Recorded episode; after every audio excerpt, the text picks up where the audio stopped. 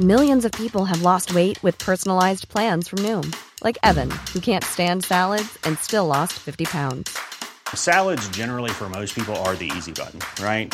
For me, that wasn't an option. I never really was a salad guy. That's just not who I am. But Noom worked for me. Get your personalized plan today at Noom.com. Real Noom user compensated to provide their story. In four weeks, the typical Noom user can expect to lose one to two pounds per week. Individual results may vary. Ever catch yourself eating the same flavorless dinner three days in a row? Dreaming of something better? Well, HelloFresh is your guilt free dream come true, baby. It's me, Keke Palmer. Let's wake up those taste buds with hot, juicy pecan crusted chicken or garlic butter shrimp scampi. Mm. Hello Fresh. Stop dreaming of all the delicious possibilities and dig in at HelloFresh.com. Let's get this dinner party started.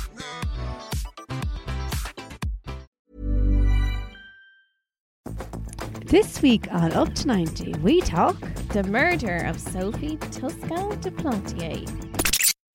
Oh. Do you know why I said I do this one, Ems? Why? I have a bit of a sheep, okay? Yeah. Jumped on the bandwagon, uh, was listening to the West Cork Audible uh, series. Really, really good. Have you listened to it? No. If you haven't listened to it and if you're in any way interested in this case, please do check that out. Um, Why? because it's very good. It's just really well done. Mm-hmm. It's like 13 episodes. Um, it's two English journalists and they basically investigate this murder. They were living in West Cork. I kind of thought like it did, you know, ignite a bit of atavism in me when I heard like it was two English journalists doing it, but they're they it is so well done. Like they are so balanced. It's really good.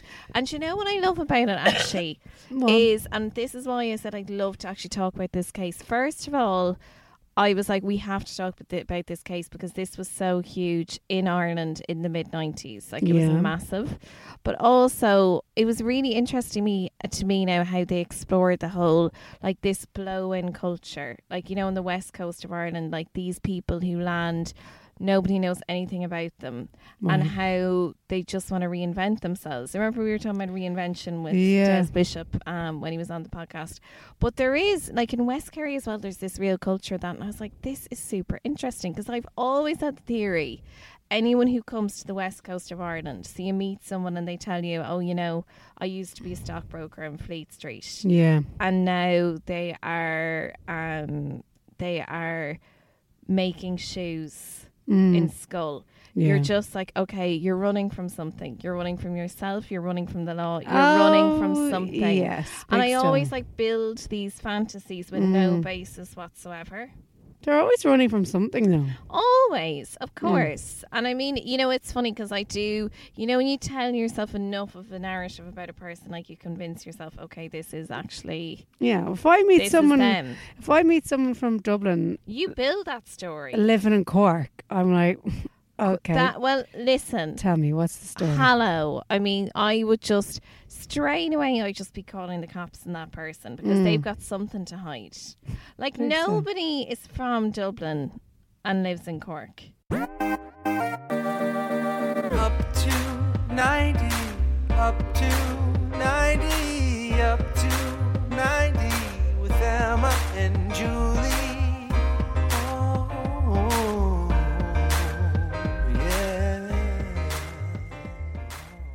It's different if they have totally turned their back on, um, you know, the rat race. Yeah, like, yeah. "No, but still, wanna, it's suspicious. I want to make my own perfume in Schull. Like that's different.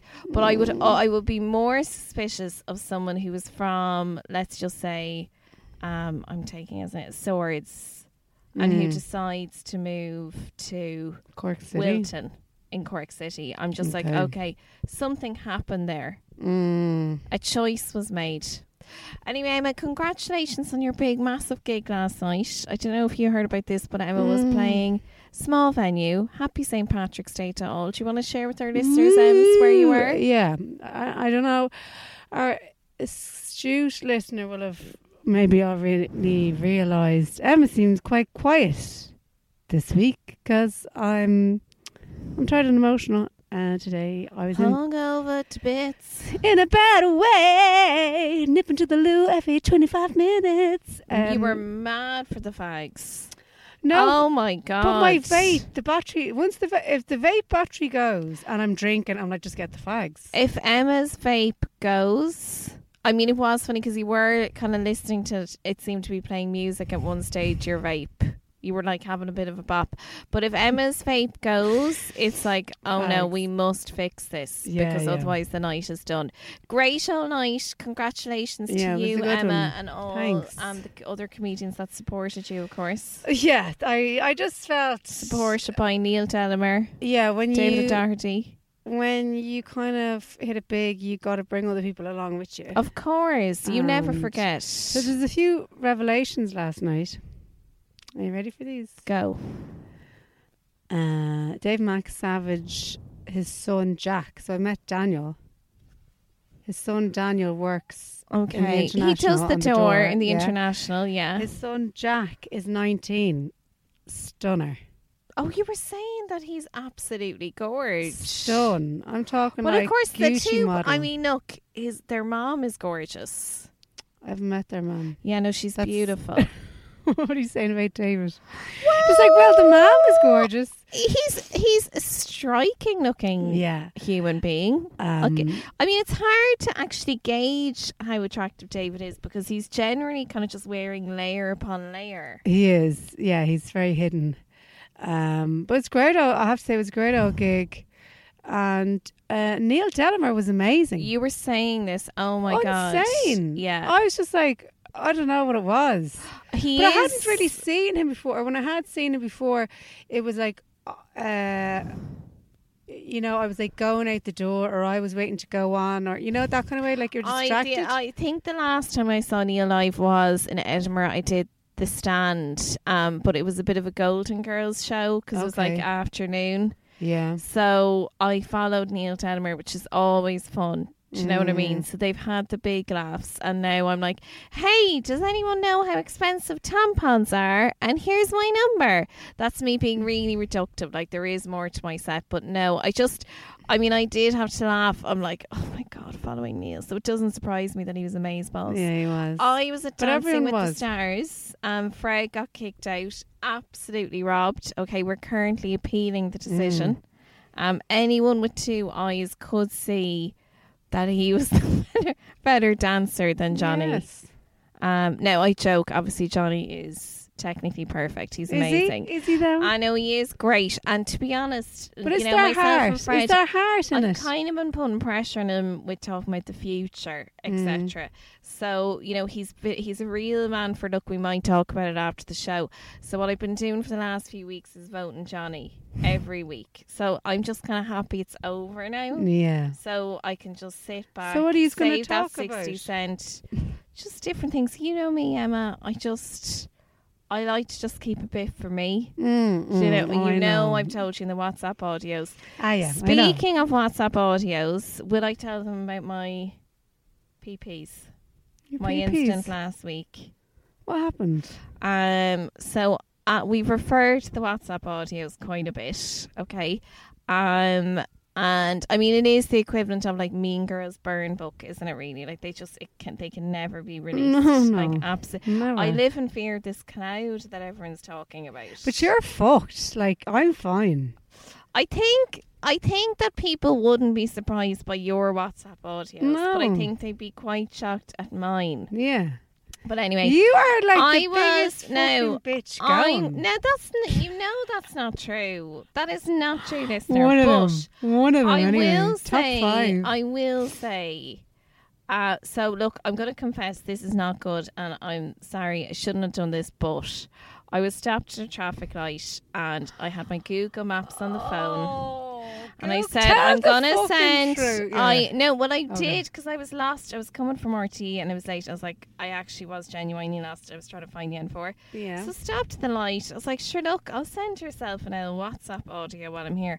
And the thing that really infuriated me, infuriated me about this, uh, infuriated me about this listener, Mm. there was nothing. Like I was saying nothing. Like it was just like, hey, here I am rambling. I'm at a light, and I said, There was nothing. It was just like, hey, you know, funny. This is a nothing audio. You know the way we love sending those. Yeah, yeah, yeah. Um. Anyway, that's absolute thing, shite. Nina, Nina, blue lights. They had me on the hood of my car, cuffed, Spread. spread eagle. spread eagled. Unfortunately not, but no. So yeah, I got done. I got done. So how- three, now- three penalty points Okay, points. but this is my query about the whole thing. How many penalty points do you have now? So we're up to eight now. I was thinking because you said that's six. I thought now. it was no. I actually Did said you? to you nine, Nine. I think. But but then eight? I was quite relieved because it's actually up to eight now. But you're twelve and you're off the road. I mean, you're going to be off the road before Christmas. But I can, can I just say though, I will say the other two times, right? Both times, I actually think this is a bit mad. Both times I was done for speeding on motorways. Like I think that is a bit harsh, Emma. Do you know what I mean? If I'm being honest. Well, how it. fast were you going? I probably would have been. Well, you see, if you're going from look, anyone who's done the M7 Dingle, Answer the Dublin to. Dingle, Answer the Dublin to. Dingle, like n- if you're passing through Laois, nobody wants to be going less than 130 k an hour. If you're passing Laois, you want to get through that as quickly as possible. Well, there you go. I mean, if you're going, so you're saying 130, so that means you're doing That's 140. maybe No, you got to keep it within the 10. within the magic 10. Yeah. I know, and like speeding isn't 129, cool, and I'm not- 129. Well, I just think I would never. It's funny because I would never speed on a secondary road, but a motorway. Like I think that sh- it is a long journey, and I do think a lot of people, if they're honest, if you're honest, listener, people have gone over the 130 on that motorway. It is easily done, Yeah. and both times that's what I got done for. The only thing that I would say to you now is that when the court case comes around, don't defend yourself. Is it Do a bit of I a mean? yeah?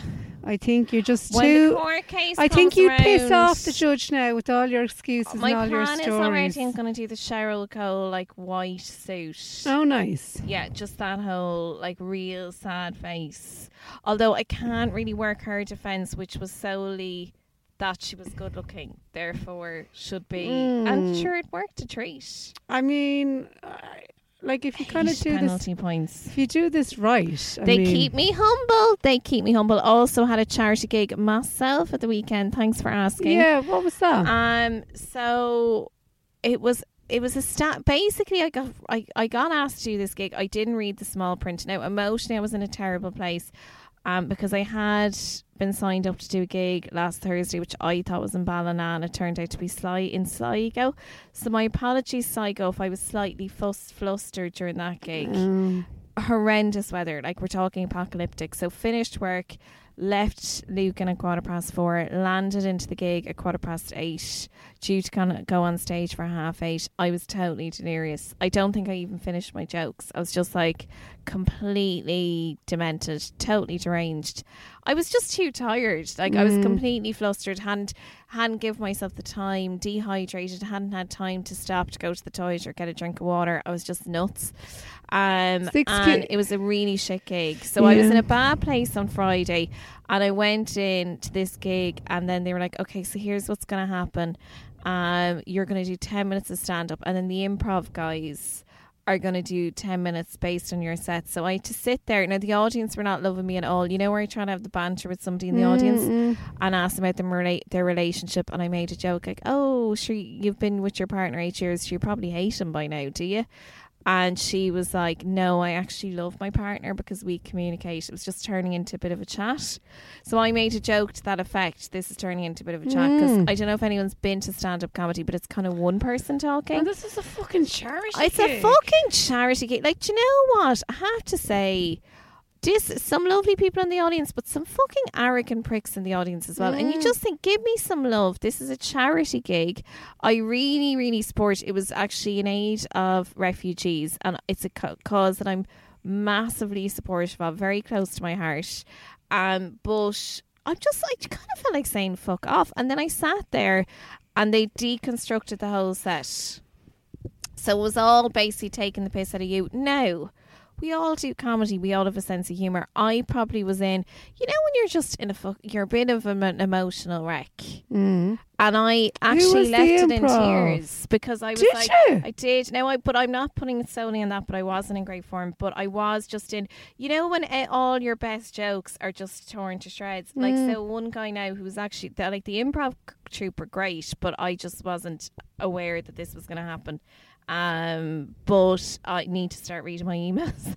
but yeah, it was a weird one. Like you know, when your hits, you fire out the hits, Mm. and then people basically destroy them. It's like this is shit. And the biggest laugh he got was when he was taking the piss out of me, saying this is turning into a bit of a chat, and everyone was turning at me and turning to me and laughing, and not in a nice way, like almost like now you cheeky bitch, like there you go. And I just felt like saying there's nothing wrong with me making a joke that this is turning into a bit of a chat. Like And who else was on? up. Who else was on? Uh, James Moran was on. He was very good. Uh, he is great. His intro was mine was here's Judy J, and his was now for someone really good. Like this guy's special. So the whole thing was a shit show. And you know what? If you're gonna look, we all want to support charity um, events, even though we did specify last week not on a Saturday, but that was us being flippant. Um, but just fucking be sound. Was this organised by You your? know we're hungover today, wouldn't you? Was this organised by your fucking enemies or something? Like it just sounds. br- Well, no, they were. I'm sure their heart was in the right place, but I am uncomfortable with that thing of you do ten minutes of stand up and then we spend ten minutes ripping it to shreds. Fucking sounds shite. Would you be on for that? No. It's just a bit of a weird one. Um, anything else then? No, I don't think anything else has happened in my life particularly. Uh, have I watched anything good? What On about the Netflix Tommy now. show? Why did you tell people about the Tommy show? I just feel I've got a bit of imposter syndrome with it all. We'll see. We'll wait. on. Do you know what? We'll wait until I. At the moment, I am kind of, you know, I'm. The confidence isn't at a at a high after Sligo because I was pretty shit in Sligo. Okay, yeah. I made a joke about Leixlip, which bombed. I mean, there were crickets, and it's weird because it's been working so well in the warm up for Tommy. Mm, mm. I do a joke about like all these. Uh, basically, like you know, there's a lot of speech and drama societies now popping up in leaks, Yeah. which is a good thing because there was a lot of drinking, doing drugs there when I was a teenager. But then I say, you know, I think that's a good thing. But then I also think it has to be really good speech and drama society to compete with ecstasy. Yeah. Flatline, a lot of folded arms, and then I did a joke. See, you know, there'd have to be serious improvisation. Nothing. That's top shelf. I mean, look, I you know we're sitting in a car in front of Next, Mm. eyeing up the Eddie Rocket's. You know, it's not the context. It is top shelf stuff. I promise. Anything else um, about Freddie Bear being out of the competition? Did you see him with his maracas? Dressed No, up sure, like a little didn't see it. velveteen rabbit and his flamboyant sleeve. Oh, I saw a picture of the flamboyant sleeve somewhere, but I haven't seen have it in you ever seen a sleeve which is more Fred Cook? oh, Fred. I got a bed. I'm. ups- I mean, seriously. You'll have him back. You'll have him back now, though. Can't wait to have him back now Yeah. and just you know just have some other sounding board other than the WhatsApp audios. Yeah, yeah. I know. I did catch him today in the rear view mirror looking a bit panicked because I'd asked a question and jumped in with another question and he just kind of threw his hands up in total frustration and I Yeah. just caught him you know when you catch that eye roll in the rear view and I was Oh. like is there a problem he's like no no no just trying to keep up with it all God, what I'm so saying is before Christmas, you're going to be single and you're going to be off the road as Listen, well. Listen, I think because now I do think Fred is going to get to know me now. So now Mm. we're in trouble. Would you, you know what I just mean? check into the keep the asylum now or when you?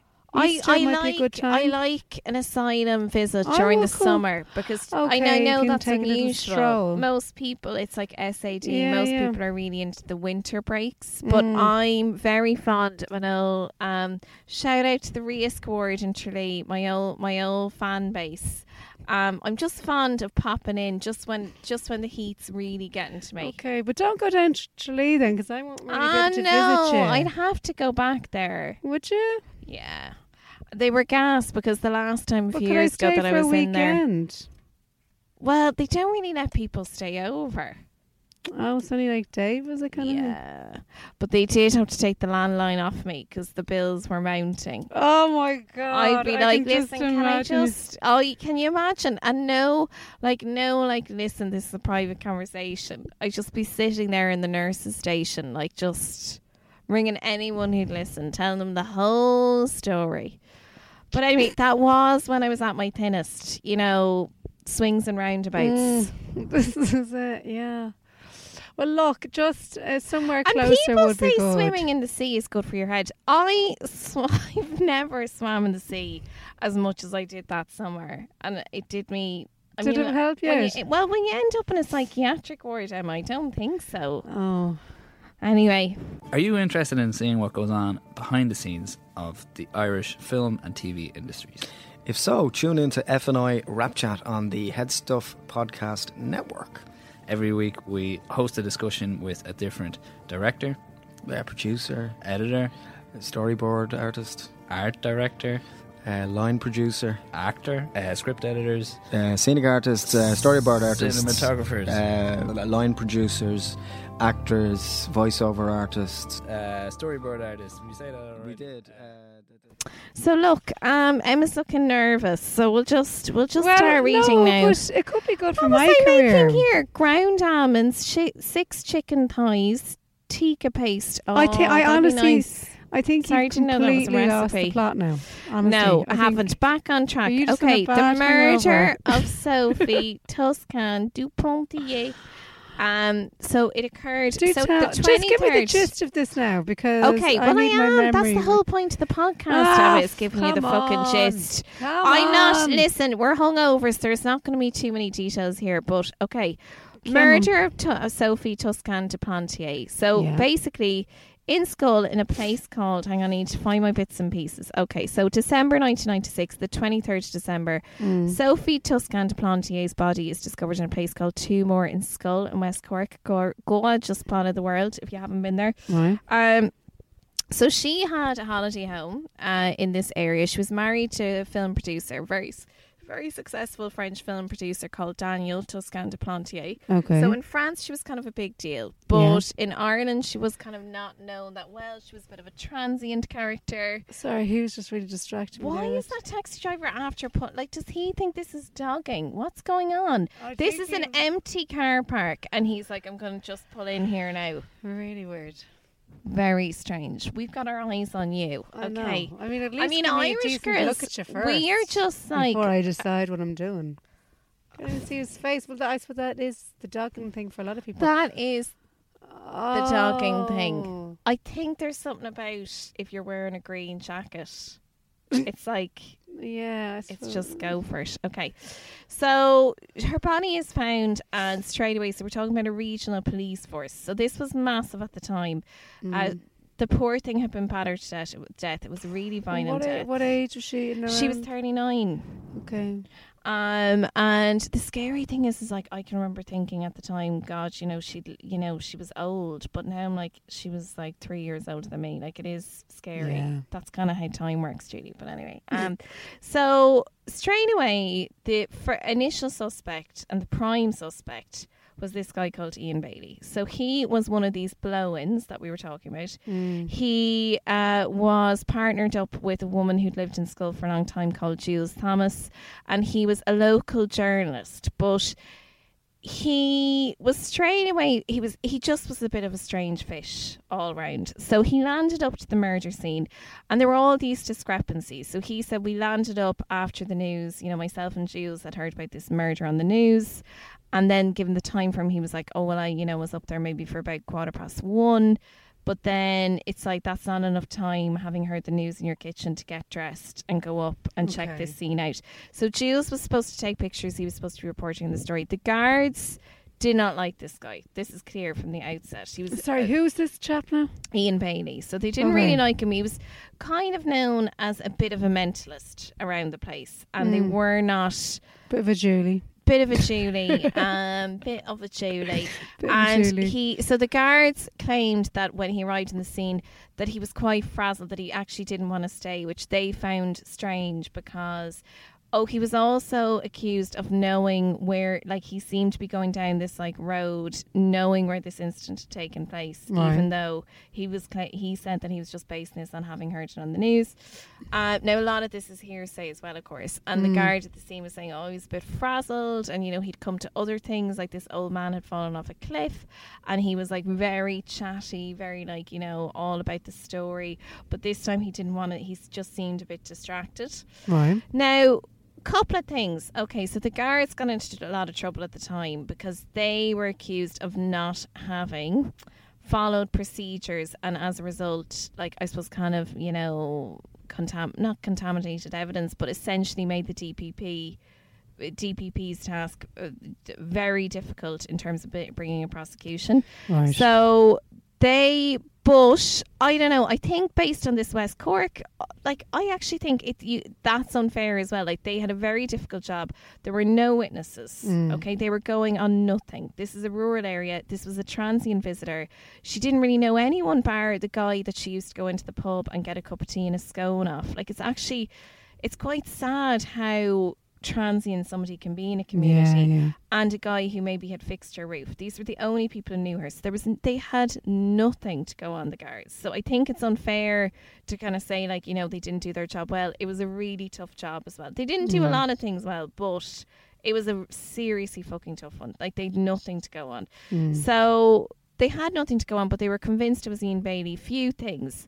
Um, he had been known for being violent, so he had really badly beaten his partner, like really badly. Had to be hospitalised.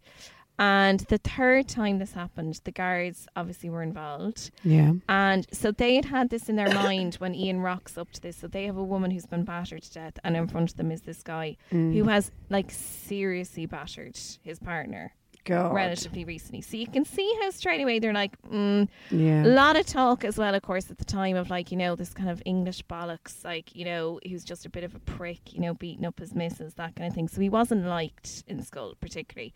But he did have a certain blow-in contingent. His alibi was a little bit flimsy, claimed he was in bed with his partner, did say he got up during the night, but said he'd just gone downstairs uh, to write an article. And so, Uh, sorry, did they think like that they were having an affair or something? No, they what they thought was a few interesting things. So they thought that he was a little bit obsessed with her. That Right. he was into her. His diaries had surfaced in a later libel case, which he foolishly brought. Uh, he was major attention seeker, like just was always courting attention. So in 2004, he brought a 2003, he brought a libel case, and in that his diaries were produced into evidence. Really bad idea. So this was not a criminal trial, but essentially during that libel case, and the guards were massively present. They, I'm sure you remember it, but like all this evidence that the guards really wanted to present in a criminal court was now being presented in a civil court. So actually, Ian totally fucked himself over in that one because otherwise the public wouldn't have known about like these diaries, etc.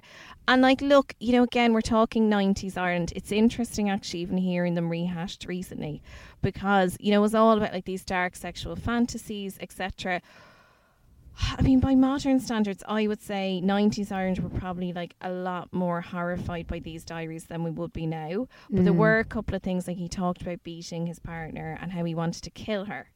Not ideal when you're claiming to be innocent for murdering a woman down the road.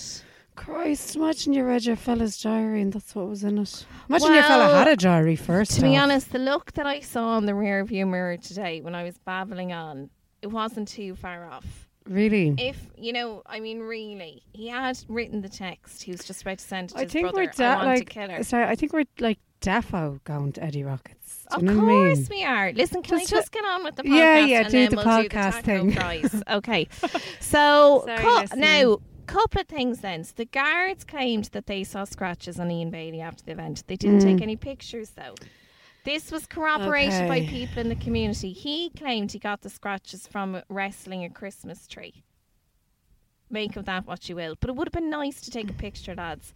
Hilariously, do you remember this? Hilariously, the guards sketched the scratch. sorry for laughing, but they sketched scratches and they were like, "This is what the scratches look like." Ah, and the DPP were like, "Okay, guys, seriously, we can't use this in court." Like they actually got a pencil, a two B. And they were like these, uh, you know, they probably reached for the six B. Oh, they were really But dark even scratches. Like, e- even just like take the photographs, but surely they could have even done more than that. I mean, they could have examined them. Do you know what I mean? of course. I mean, I've only watched uh, um, no, a the little bit of TV, but I can do coroner, shit. bizarrely, the coroner, so this poor woman's body was found on the 23rd. The coroner bizarrely said, let's keep the body where it is. Or was it the coroner? No, I think it was the coroner's office that they wanted to preserve the site. So the woman's body was kept out in the, exp- like, in an exposed space, okay, in the open air for 48 hours. Again, not ideal when you're trying to preserve evidence, really. Um, the whole Ian Bailey thing. So it kind of. This is the thing, right? I'm on the fence. I really recommend everyone listen to West Cork, uh, West, West Cork um, audiobook because I am still on the fence with this. Okay. I would have thought I would lean towards Ian Bailey being guilty, but a lot of people use the fact that he courts media attention as uh, evidence that he's guilty. I actually don't think that because I think he's just someone that loves attention. And I would lean towards him being guilty, but I'm not, would not be in any way 100% on it because I think that it's a bit odd that there is actually zero forensic evidence when you think about it found linking him to this crime. There was a lot of talk about him being hmm. strange, about him sitting on a beach. Like even I said to Fred tonight, I might do the Sophie Toscan du Plantier hmm. case, and I can remember Sunday Independent in the living section on the cover. And Fred actually said this time, he was like, Do you remember that bit that was in the papers about him sitting, he used to sit in mm. a rocking chair, howling at the moon, reading poetry, and 10 lesbians used to dance around him. Like, this is, this was stuff that was in the papers. Like, 90s Ireland was terrified of this person. Mm. So I think a lot of the fear came from the fact that he was different, okay, which, yeah. let's just get all legal out is not actually enough reason to Yeah. bring a criminal case against someone. You know, you can't. I mean, yes, he was violent. But who were the Bit of an oddball? I mean, who were the other suspects here? Well, this is the thing. There was at the time, so this in the last few years, this has emerged. So now Marie Farrell claimed that she saw Ian Bailey at the crime scene, right, at mm-hmm. 4 a.m. So Marie Farrell was key. You probably remember her. Hilarious I don't remember character. fucking any of this. You don't remember this? No. See, I think maybe because it was like the West Kerry, West Cork, almost kind of. I don't remember any of it. And then when you said what, when did it? There was. You- it was massive in my house. I don't know. I don't was it the remember. I honestly don't remember at all. And even when you said to me there that it was, It was the huge 2004 in my thing. You don't remember the libel case? No, because I tell you this. Is gonna And by the way, really he lost against six out of eight papers, and the one that he did win on, um, it was the only one he won on was when they accused him. I forget which paper, but they accused. They had said that he had been previously violent. His he had been violent to his previous partner, and that wasn't proven. So he won that one. See, I have this thing around 2003, 2004. I have this period of like blank because I had Ella in 2003. Okay. So I was just like, I think I was like super stressed. I think I just, I didn't get to engage with a lot of, do you know, you know when you're kind of like that. okay, yeah, you yeah, kind yeah. of, you engage with what you're able to engage with. And well, I'm you, like, you know I've I mean? been like that the last few weeks. In if any of my friends are listening, in terms of contacting people, you Yeah. engage with what you can engage with. And I've said to people, I'll speak to you in a few weeks because Yeah. I just am so mentally drained at the moment. yeah, I'm so just I like, think yeah. maybe that's why. No, I totally get what you I mean. missed it. Do yeah, that no, way? that does make sense. But like even the nineties, I just remember like my parents, my auntie, like poring over this case, Mm. poring over it in the living section. And I think there is an element because it concerned these blow-ins, etc. And it's like It's a bit of mystery such- and stuff. well, I think just as well, it was familiar with the West Kerry, you know, background as Mm, well. mm. Like this thing of okay, you know, these transient people coming because they don't have that connection as well. Like it's they're they're it's just a total mystery. It's like trying to join the dots with a ghost, really. You know, and that you And just don't have when much to go on. When people move to places like that, I assume they're kind of always the blow-ins, are they? Ah, yeah. Yeah. Yeah, but it's funny actually because one thing with Sophie, and at the time, I can remember people in my family commenting on the fact that she was in Cork a couple of days before Christmas. She had a kid. Mm. Uh, she was very much, this was very much the case in media at the time, kind of portrayed this beautiful French woman, divorcee, which was very, of course. Oh wow, yeah. Big taboo in Ireland. We only got divorced the year previously. Oh. So she was kind of portrayed as this, you know, bit of a harlot, Mm. just roaming around West Cork at Christmas when she should have been in France with her husband and child. Totally, of course, not the case whatsoever. Mm. Her husband confirmed that she had actually a flight booked on the 24th. She loved Cork. She wanted to go do a couple of bits in the house and come back to Cork for Chris, come back to Paris for Christmas. So again, like we always talk about this, like misogyny that was definitely at the heart of like I think probably most like media cultures around the world, but certainly in Ireland, it was like, oh, look at your one now. She should be over in Paris with her husband and kid. Yeah. That was very much the tenet. So, one thing actually, so Marie Farrell claimed that she was driving with a man that wasn't her husband. She made these anonymous phone calls, but the second time she made the anonymous phone call to say that she had seen a man in this area at 4 a.m. Mhm. Okay. Um, the second time, of course, she gave a fake name, Fiona. Um, always a good fake name, I feel. Very few Mm. Fionas in Ireland, so like you know. Yeah, I, I, like, I give. the box there. What's your fake name that you give? Like just off the top of your head, give me a fake name. Don't even think about it. I would say Sheila, which is the Irish for Julie, which isn't much of a fake No. name. I- What's your I- fake name? Um, Mairead Kelly. What is it? Mairead Kelly. That you were such a Mairead Kelly. Aren't I? You really are. It's believable, isn't it? That is. I mean, mine would probably Sheila Thompson, but I just, I'm, I'm just imagining like a Netflix special, you know, like where they're just putting the post-its up and it's like Sheila, Sheila's the Irish for Julie Johnson Thompson. It's her. Whereas Go, Marie, go, go, go, whereas go. Emma Torn Marie, Con, Con, Marie Kelly, like they'd Mm. never. It'd I know, and you don't up. think They'd about that. No, no, and it's not. It's not a. Le- and a Mairead is a name you'd never make up a name like Mairead. no, no. You see, it's, And it's Kelly. beautiful. Yeah, yeah. I know. You are Come here, beautiful. what's this? Is this a cat That's or a a fox? fox. Is it a fox? No, it's, It's a, a cat. cat. It's a cat. hanging out in Nippy Valley. Oh my god! Right, the other week I was in the car with Ella, and we're at the traffic lights, and we see this little mouse. You know, at the junction outside my estate. I saw. I was sitting on my couch today, and a mouse, a mouse marched across the floor. marched across the floor. You've been watching Fred dancing. basically like gave me a wave. He was like, "How are you?" Hey, love. No, Um, totally unabashed. you know, we saw this mouse, right?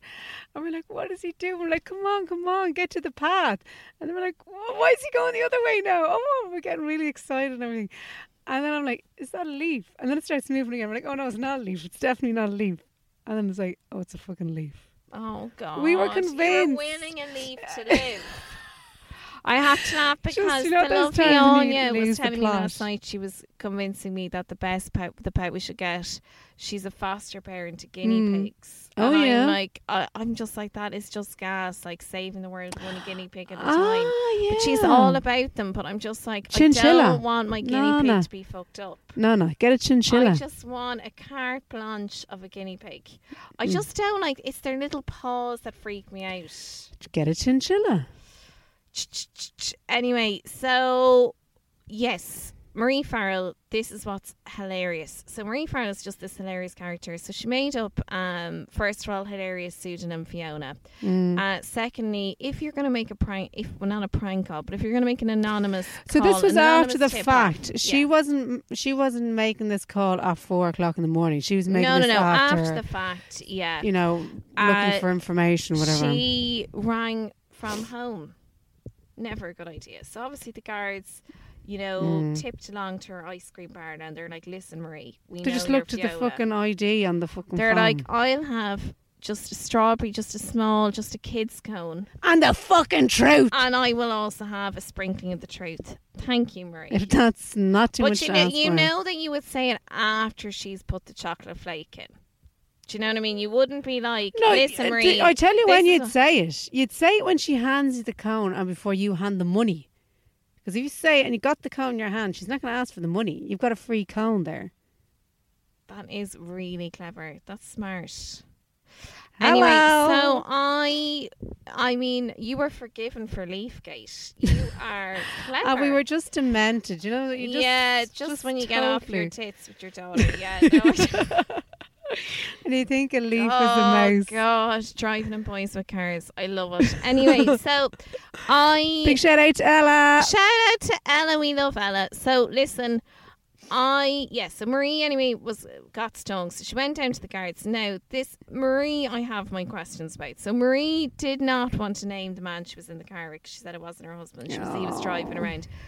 Uh sounds a bit driving driving around. We all know what that means. Um, but yeah, so driving around. He drove something like a sports car. So straight away, I'm asking questions. Yeah. And she said she saw this guy in her sh- Sophie had been in her shop, and she saw this guy standing outside her shop, looking in the window, and it was the same guy that she had seen at 4 a.m. This is what she said. Now, listen to this description: wearing a black coat and a French hat. Ah, for fuck's sake, Mairead. Fuck's sake, Marie! I Mairead is that's on the like sauce. saying, listen, and he had he was carrying a baguette. I mean, and he had a string of onions round his Do you know neck. what I mean? He looked, and she said, "I would say he looked European." Come on, Marie, we're all was going, fucking European. like Say that. no to Brexit. And did he have a little mustache that he I kept? mean, do you know what twiddling? I mean? But then the hilarious rocker. thing. So basically, the guards really wanted to get Ian for this. So Hmm. Marie was a bit of a spanner in the works with her. I saw a man, you know, Your man off Perri Crisps. wearing a stripy It was, she was looking at a pack of crisps. top. It was yeah, Perri It was Crisps. probably Perri Crisps. Yeah. Uh, so she'd been alone in the ice cream shop too long, Yeah, and yeah. suddenly the crisps were coming to life. but anyway, so she had said this. Now, uh, here's my thinking. I think the guards were like, "Fuck's sake, Marie!" Like they had their, they had their We had our theory, yeah. story. They Yeah, had yeah. their theory. So then she's like, "Oh, he was, I'd say five seven, and Ian Bailey is like very tall." So they were like, "Look, let's round it up to five eleven. Let's just say, you know, a nice Same, same. five eleven." So she got embroiled in this thing with the guards, right? Where the DPP had a whole section on Marie Farrell. They're like, we cannot bring this case because Marie Farrell is basically a bit of a fibber. Like the story starts out with one thing, and by the time sh- the guards got her a mobile phone, like they were real, like, come on, Marie, like let's just get to where we want to be. Um, so t- for me, the whole thing was just so bizarre. Marie then was all like, the guards were putting pressure on me to come up with this theory, etc. But doesn't explain, Marie, why you went on Pat Kenny of her own volition, was on Pat Kenny saying, you know, Ian Bailey was in my shop threatening me, all this kind of thing. So she got l- totally caught up in this story. Massively caught up. A little bit of trivia, a few tidbits that only came to light, light in the noughties, but we'll just throw them in. Um, by the way, my absolute favourite uh, uncle lives in Bandon, so I'm going to give a shout out to Bandon now. But um, it was funny because actually the Bandon, Bandon police station they had uh there was like I think they accidentally tapped their own phones. So they thought they were just tapping like the incoming calls people ring in, but they actually tapped like each other's like personal calls. Like, you know, so Schull would ring Bandon, Bandon would call Schull. So they got released in the noughties. But like there was nothing particularly like incriminating there. It was just like that fucking bollocks is going around Schull saying he murdered her, which I think is like a total fair statement to make. Because Ian was going around, by the way, telling people I did it, I went too far here is the thing. I'm not sure who killed the poor woman. May she rest in peace. But I think, and actually, this got really glazed over in the series. But this is what resonated with me. This is what stuck with me in the '90s when I when I was poring over this case, like little intrepid explorer that I was. I. Uh, one thing that resonated with me, there was this gorgeous. The, th- the reason why it stuck with me is because I really fancied the guy who gave this bit of evidence. So he was this gorgeous, dark skinned local lad who had been picked up by Ian when he was hitchhiking. And he just said, So, how are you, Ian? And I remember, I don't know, it was prime time or crime call or something he was on, and we gave this bit of evidence. Um, he said, Oh, you know, so I said to Ian, you're the like, So, how are you? Real casual. We've talked about this. If someone says, How are you? you don't give them a real answer, okay? Yeah. I'm being polite, you're being polite. Hmm. We don't want a conversation. No. He responded with, Well, I was fucking fine until I went up there and bashed her head in. Now, I think he's an egomaniac. I think he loves to court attention. I think he can be very self dramatizing, but that that kid was petrified. He got out of the car, he went home, ra- they rang the guards, his family rang the guards, and he was petrified. I think of all the evidence, and you know, there was all this thing about they had a bon, you know, not Jules, but Ian certainly had a bonfire over Christmas, and then it turned out that he'd burned shoes and he'd burned clothes and all this mm. crack. To me, that bit of evidence is the bit that kind of rings true. That he obviously did say this to this kid. Why would you say that? But also, you know, human sorry beings are intuitive. Sorry now, Judy. The kid was like, I was petrified. Do you believe him because he was a right? Is that another issue here? I just remember at the time I you didn't really fancy. Mairead, did I you? was trying to find. Do you know what? I was googling this guy. I was like hitchhiker, confession, Ian Bailey. Couldn't find. Maybe he's a figment of my imagination, but I just remember him giving me the feelings. Uh, I'm going to ask you a question, and I want you to just straight Are you answer. saying he's not an? He's not a trust. A No, teenage I want you to just answer this question. source. Yes or no? Have you looked for him on Tinder? I haven't looked for him on Tinder, but if you're out there, hitch, if you were hitchhiking in Schull in 1996, give me a call. That's all I'm saying. So how long ago was that? But sure, he was only a couple of years older than me, so it was no, you know what I mean. Like we've a lot in common. Yeah, I mean, it's definitely. I, I think, think it's, it's a definitely good- a viable relationship. If Fred, now that he's got a lot of time at home and he's probably Mm. going to get to see the real me, so we're already prepping ourselves for the breakup. Okay, the demise is Mm. well, the car anyway. But I think off the road pretty soon. I know, and you know, I'll I'll be housebound. Just going to be a lot of. Would you mind dropping me to the shop? Like that puts a lot of pressure on a relationship. Um, Oh, but no. I, I'm just saying it could be. You know, it could be a runner. This guy. I mean, what would you think of that though? Is your man just being Hmm. Ah, full yeah, of no, attention only- and drama and all that? I'm kind of only having the laugh. Is there a it bit sounds of, you know what I mean? pretty. I mean, I think it's fairly incriminating. I'm torn. Is it incriminating or is it him, him being a total attention seeker? I just because he does seem to have a real dark sense of humor. Well, I think sometimes, uh, I mean, I think they have to explore in in these kind of cases. They have to explore lots of different suspects, but sometimes it is the most fucking obvious thing. Yes, and it usually is. But can I just It's say like something? you know when you're sick. You know when you're sick and you like you start googling stuff. and you're in and the you're like- squad, and you're like they've taken your Google away. No, but you're you're like- googling your symptoms. But you start, you know, say like you have um you know it's uh, like a sinus infection. I did this the other week. I know it's a sinus infection. I know what it is. But then I'm starting to look at what if a sinus infection is left untreated? It can go and fucking rot your brain.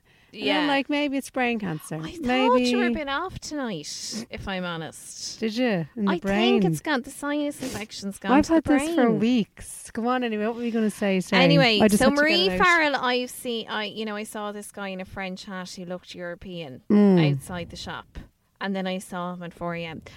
Uh, you know, we are making kind French of noises. yeah. So it's kind of like you know, I saw you know this guy. He could have been Mexican. He was wearing a certain sombrero, saying, "Oh, can I get the flight to Mexico?" or something. You know what I mean? It's so cliched. It's just so reductive, Marie. But Mm. there was, and, and I'm gonna, I'm gonna leave it on this note. Mm. There was a travel agent in Galway Yeah. that Sophie had used Mm. Who said, and this guy now actually sounded really, you know, reputable, trustworthy, not even reputable is the wrong word, but sounded fairly credible. Mm. He said that a guy came into him on Christmas Eve, Mm. very frazzled, wearing a French hat, long black coat, had mentioned something about West Cork and wanted a one way flight to Paris for just himself and seemed very frazzled. So he did kind of fit Marie's description. And what I thought was quite credible about this guy, he said that he had furnished the guards with this information. They hadn't hadn't followed up on it. But, which I thought was a very balanced kind of view to take, he said, I don't blame them because with this case there are just so many ghosts that they probably just felt it wasn't worth chasing up. But he was like, This did happen. Now what do you think of that? What do you think of that? Um, I don't know. I was going to say something in French, but I didn't do French in school.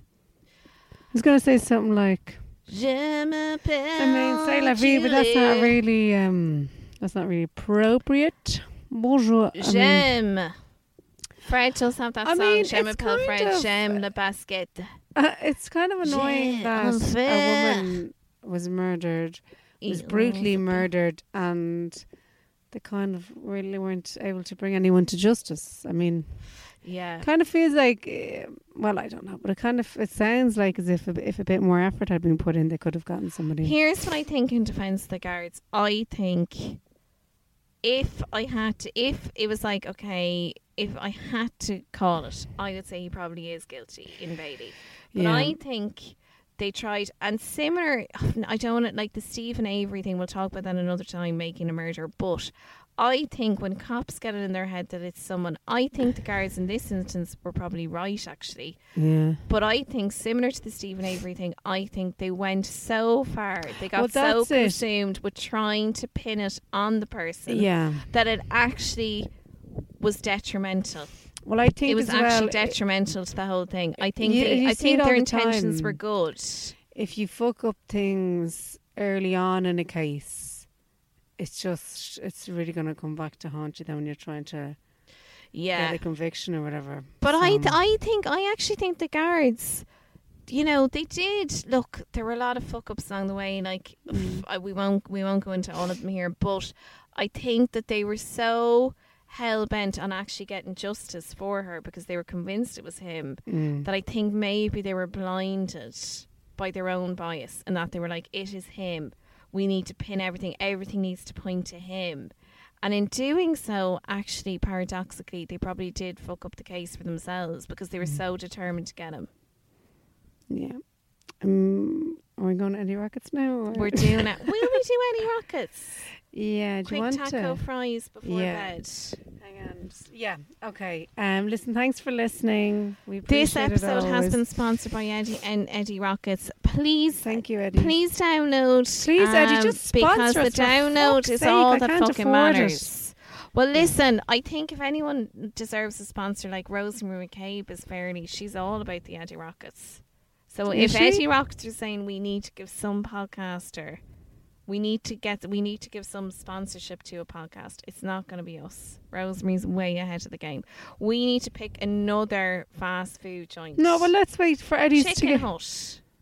I think Chicken Hut is more within our range, if I'm honest. Bit of Chicken Hut. I've been Julie Jay. I've been Emma Doran. God See bless. you later, peeps. God bless. Bye. You've got to stop this. This podcast is part of the HeadStuff Podcast Network. Hey, it's Danny Pellegrino from Everything Iconic. Ready to upgrade your style game without blowing your budget? Check out Quince. They've got all the good stuff shirts and polos, activewear, and fine leather goods, all at 50 to 80% less than other high end brands. And the best part? They're all about safe, ethical, and responsible manufacturing. Get that luxury vibe without the luxury price tag. Hit up quince.com slash upgrade for free shipping and 365 day returns on your next order. That's quince.com slash upgrade.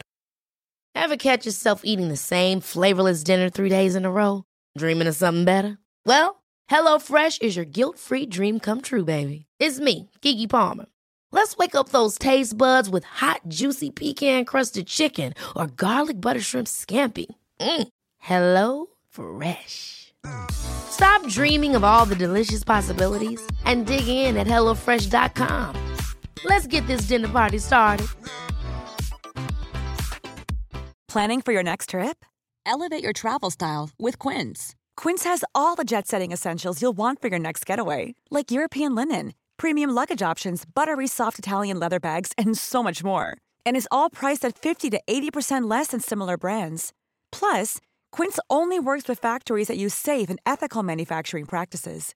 Pack your bags with high-quality essentials you'll be wearing for vacations to come with Quince. Go to quince.com slash pack for free shipping and 365-day returns.